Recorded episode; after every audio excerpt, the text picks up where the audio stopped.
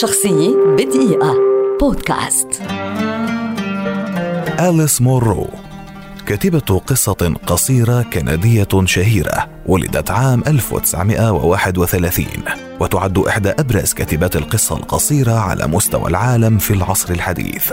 بدأت آليس الكتابة في سن مبكرة وكانت أول قصة قصيرة لها بعنوان أبعاد الظل عام 1950 درست اللغة الإنجليزية في جامعة ويستن أونتاريو.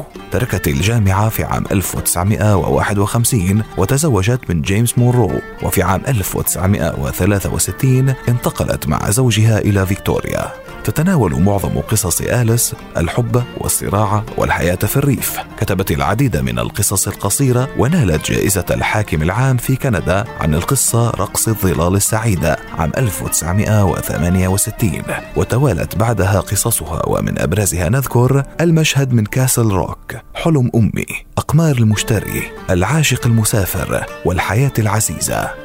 في 1980 عينت مورو في منصب الكاتب المقيم في جامعة كولومبيا البريطانية وجامعة كوينزلاند. وفي العاشر من أكتوبر 2013 منحت مورو جائزة نوبل في الأدب. وتعتبر المرأة الثالث عشر في التاريخ التي تحصل على الجائزة.